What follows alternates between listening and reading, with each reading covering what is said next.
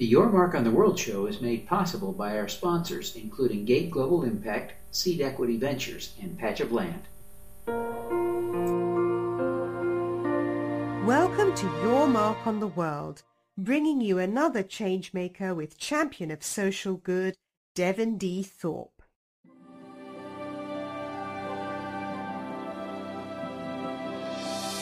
Hello, everyone, and welcome to the Your Mark on the World show. I'm your host, Devin Thorpe. I'm a Forbes contributor covering social entrepreneurship and impact investing. Today, we have a very fun guest. Uh, our, with us today is Lance Allred, who is the uh, founder and president of Manestream, which is a social venture we'll talk more about. But Lance is also a, a former professional uh, basketball player. He spent time in the NBA with the Cleveland Cavaliers and was the first deaf player ever to play in the NBA. Uh, Lance, welcome to the show. Thanks for having me, Devin. I'm excited to be on. And are you getting any sort of uh, revenue from Google? Because I think you're the only one that's really supporting Google Hangouts, and you have millions of followers. I think um, I would not be surprised if I hold the record for the most Google Hangouts. I think maybe the only people that have done more are is um, uh, the HuffPost Live. I think they use Google Hangouts for their show, and uh, uh, and they probably have done more than I have. But I probably am number two to Huffington Post. I've done about 700 now. So, but Lance, great to have you. Great to have you on the show. Uh, listen, tell me a little bit um, about your vision for Manestream. Ah, Manestream. So what has happened was when I retired from basketball last April, I turned into you know, motivational speaking, but I was speaking at corporate and nonprofit levels to get the funds to then speak to at-risk youth. And I knew I needed something to kind of change the game because, you know, guys like Tony Robbins, Les Brown, they're not going anywhere. But there are also you being a speaker, you know, there's a lot of people out there basically being charlatans, just a lot of plagiarism. So it's kind of hard to get through the muck. And I came across uh, a good friend of mine, David Turcotte, who's the CEO of Nuvistack and also his president, Larry Harmer. And it's funny because everyone has an athletic background. Uh, Dave played in the Olympics with Team Canada, and Larry Harmer uh, played for the uh, in the NFL for the Denver Broncos. And so you hear you have these jocks actually having this vision of cloud infrastructure and IT, kind of like doing a Revenge of the Nerds come full circle and we're kind of coming into that world. And I saw what they were doing with a couple of other channel partners in mind, and I thought, you know what, guys, education is my passion. Uh, I'm trying to speak to at-risk youth and empower them. And what you're doing by having this end-to-end cloud infrastructure service where we have the fastest internet in the world and the fastest data processors. I can speak all the verbiage as you want, but it's going to fly over most people's heads. Um, but then we also have free endpoints. So it's like Google Fiber, but we offer more in that we have faster internet and a full operating system.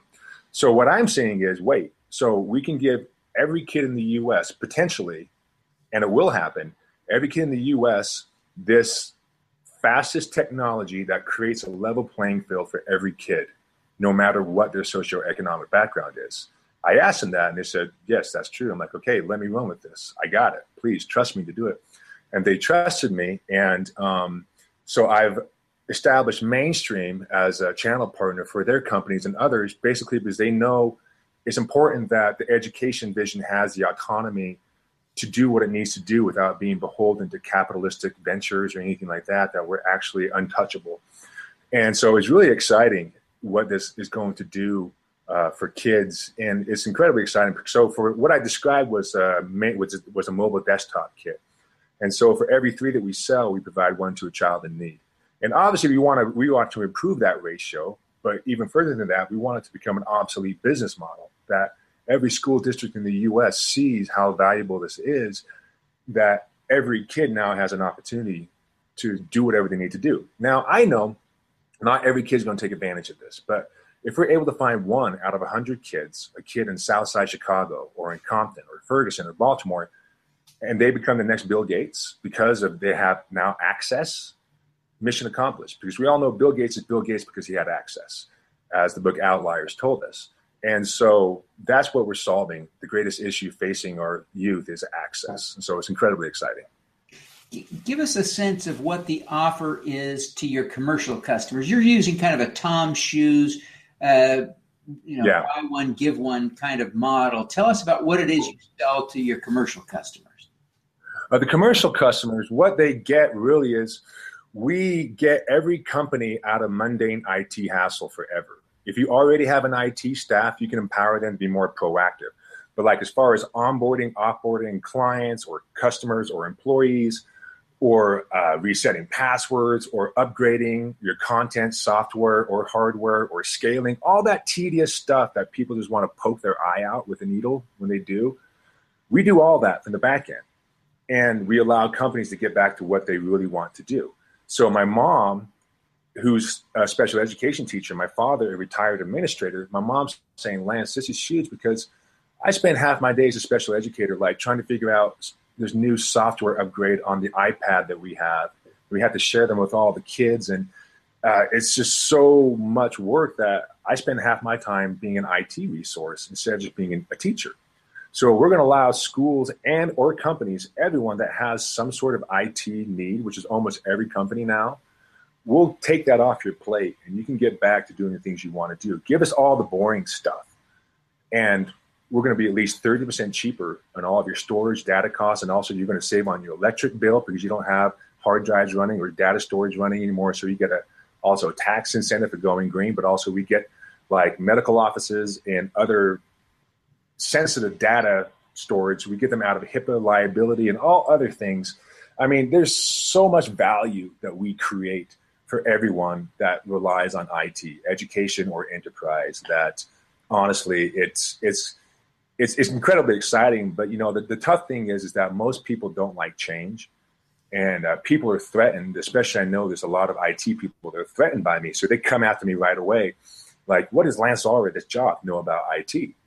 And I get to say, well, I can do this. But the funny thing, my main IT guy, Dylan Gale, who's a genius, he has a um, a background in water polo. So there, there again, there's the athleticism circle coming back back in. But he's kind of like the one protecting me now from the bullies because it's like you know the jocks beat up on the the nerds in high school now they're trying to beat up on me. So it's a funny thing that i understand we're going to be threatening but people like no we're not taking jobs. We're actually empowering it people to utilize their full creative ability and get them out of wasting their time resetting passwords and modems and all that stuff. So effectively you're able to speed up the effective speed of a network. Isn't that part of what you do? Oh yeah, no. Um, our, our speeds are ridiculously fast. So what happened? We had a little technical difficulty before this podcast even happened. What you and I are doing right now, that my I still have to tap into a point of presence. So I was using my home Wi-Fi, and the home Wi-Fi went down.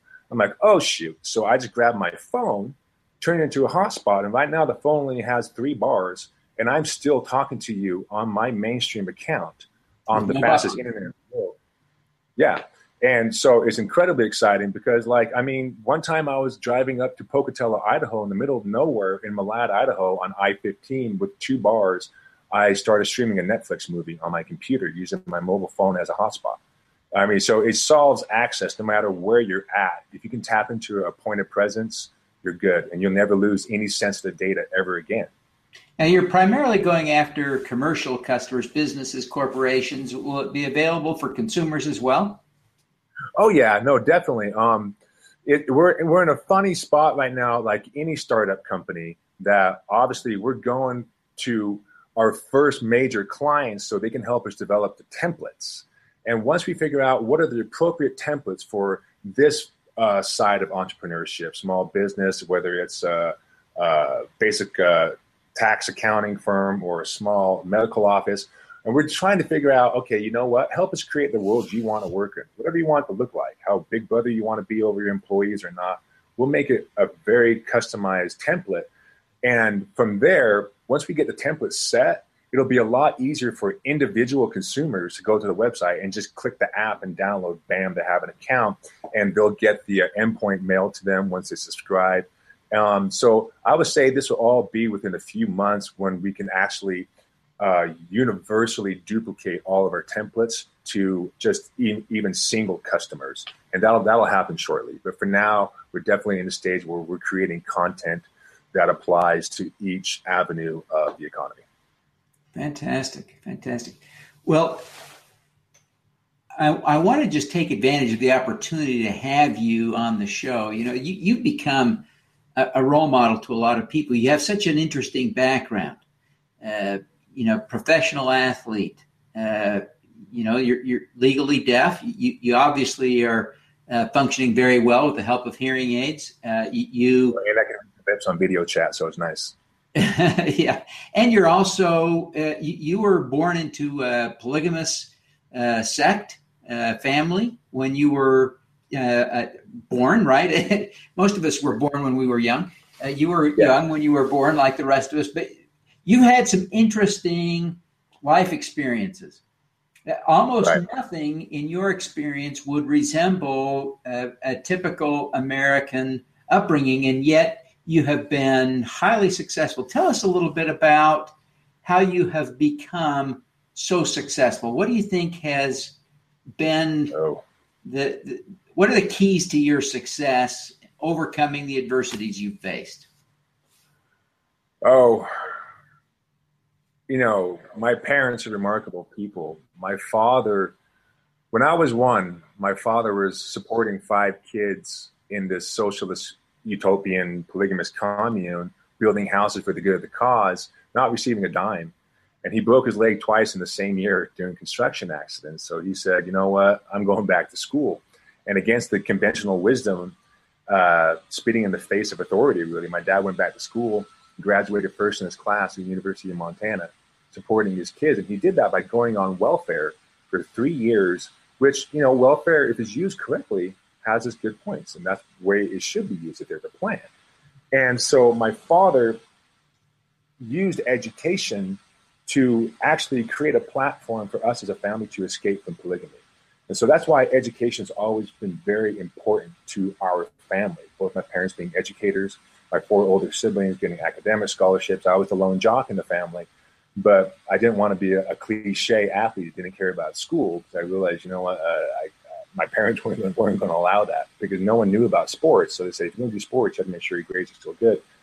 And that was the, the work ethic that my father and my mother showed me when I was 19, my first year at the University of Utah. My mother was the commencement speaker. She finally went back to school. And um, just my parents showing me what hard work is and my mother also taught me what accountability means. And accountability is a funny, funny word in that different people kind of have different definitions for it. And my mother, you know, she took my grandfather's advice that she shouldn't worry about the RH factor. And that's the reason why I'm legally deaf. I was born almost dead. And they finally took me to a hospital where I basically I should not be alive, but that's a that's a long story.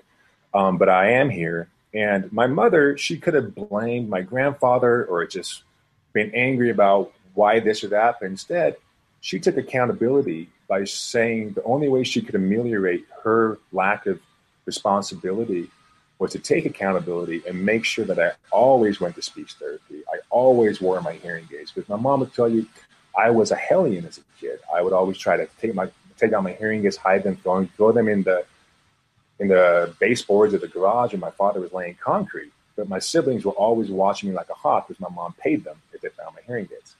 And so, but people always ask my mom growing up, how do you get Lance to wear his, speak, wear his uh, hearing aids? And my mom would say, it's, it's not an option. How do you get Lance to go to speech therapy? It's not an option. And of course, growing up, I resented my mother for that but she showed me that is what accountability is, even though it was hard for her because I gave her literally hell twice a week when she took me to speech therapy.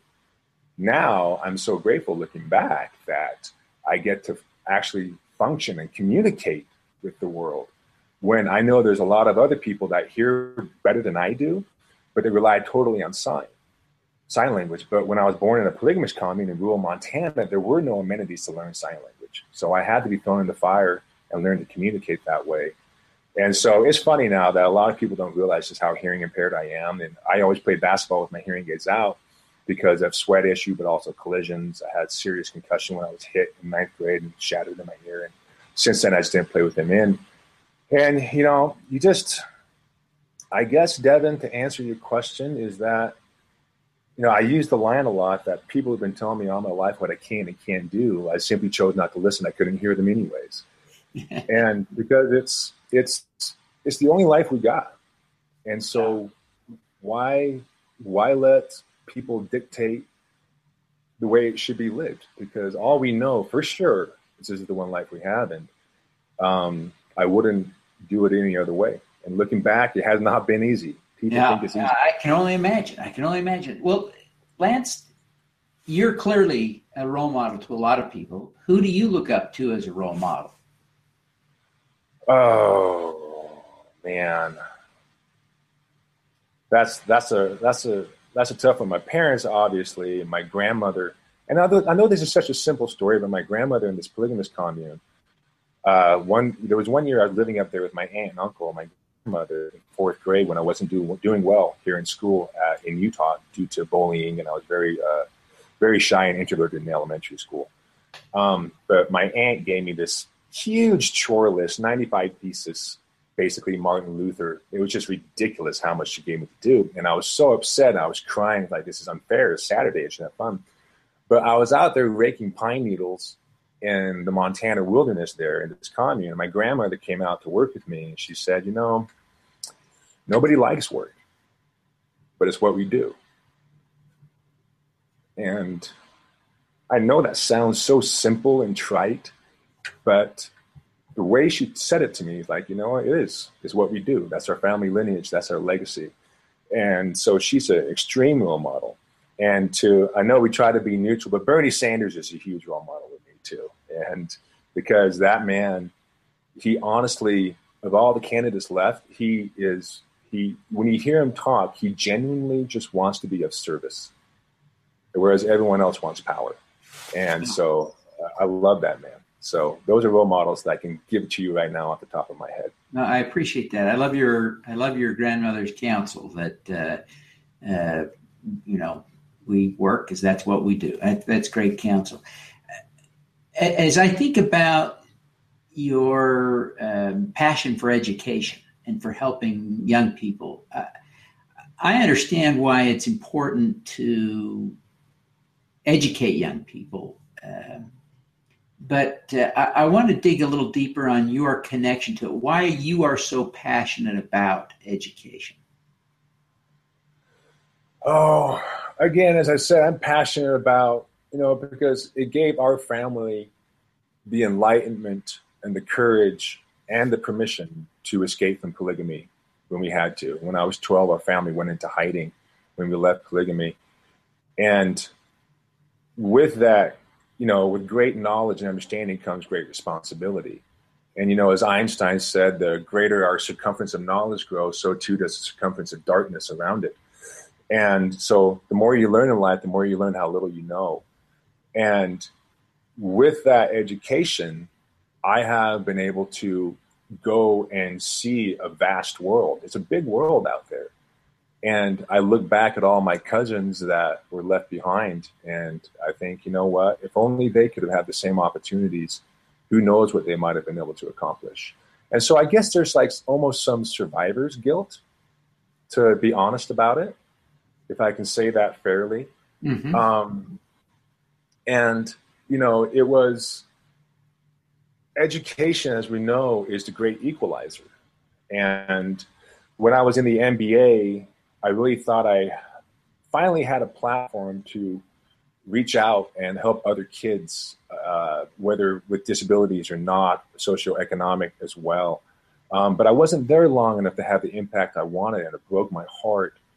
Um, and so I'm I'm just flabbergasted that now six years later after that experience, I'm now in a position where I actually can help thousands and thousands of kids that would otherwise never be given the time of day.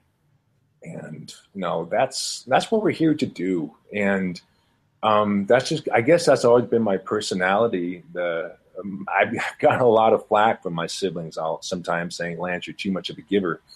And you get taken advantage of.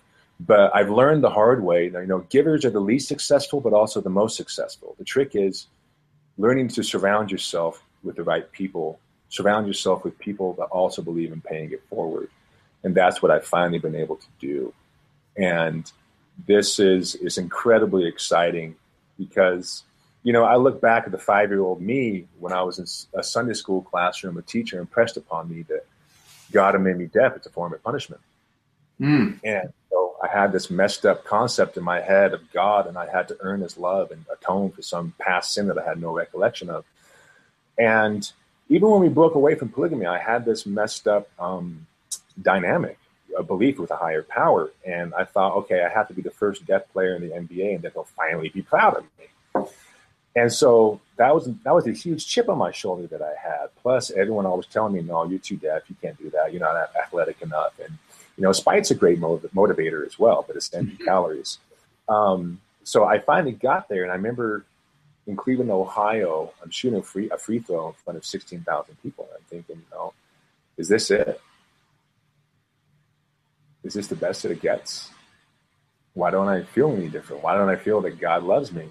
Yeah. And so when I and that's that's one of the things that we're taught in this society of ours through religious dogma, but also through capitalistic keeping up with the Joneses. You need this next car, this next job to be happy, and all these Hollywood romances that teach us that oh, happy endings really exist. Triumphant musical score, kiss in the rain, end roll credits, and they live, live to be happily ever after. But we yeah. know that's not how life works. But we've been shortchanged with that, so people keep going from event horizon to event horizon, trying to find their happiness. And I actually get to go and I talk to kids and corporate that you know what the myth that we have to earn love is the greatest con that we were ever sold. Love is either unconditional or it's not. And I get to go and talk to every kid and tell them, look them in the eye, you know what? I believed for the first 30 years of my life, I had to earn love. That I had to be a superhero to be worthy of love. And that is what so many of us I know experience. And that's where so much of this loneliness and angst and anger has finally started to spill over in our society. And that we're tired of the corporate status quo, we're tired of the politics, we actually want some honesty. And yeah. that's something that I get to share with kids. And, you know, I see it resonate in their face like, you know what? Yeah. And that's the greatest gift to me when I get to talk to kids, teenagers that just get it and they yeah. understand what I'm trying to share with them. Well, Lance, uh, we're, we're out of time. Before you go, tell us how people can connect with you and learn more about Manestream. Uh, so manestream.com, uh, but like a lion's mane, M-A-N-E-S-T-R-E-A-M, lion's mane, manestream.com. Um, that you can contact me through that company, but also you have my personal speaking website, lanceallred41.com. But you can follow me on Twitter, lanceallred41.com or manestream tech at manestream tech. And so uh, I'm available. I'm not uh, I'm not uh, untouchable. So I try to be as accessible as I can to people, and I hope they know that. Great. Well, Lance, thank you very much for taking the time to be here with us today. We wish you every success in rolling out your program to uh, provide this great technology to uh, kids in school. Devin, thank you for your time. I'm in your debt. Please let me know if I can ever help you in return. All right. Let's do some good. At the intersection of financial services and social media, Gate Global Impact, GGI, uses new market infrastructure to facilitate investments in organizations that deliver a societal, environmental, and or a cause-related benefit in addition to a financial return. Seed Equity Ventures is a registered broker dealer with the U.S. Securities and Exchange Commission and a member of both FINRA and SIPC, providing investment banking services to startups globally. Seed Equity's mission is to find the best and brightest entrepreneurs and connect them with global investors. Patch of Land is the leader in real estate crowdfunding with a mission to provide real estate entrepreneurs with easy access to capital from thousands of investors who want to invest in the revitalization of American neighborhoods. Patch of Land is building wealth and growing communities.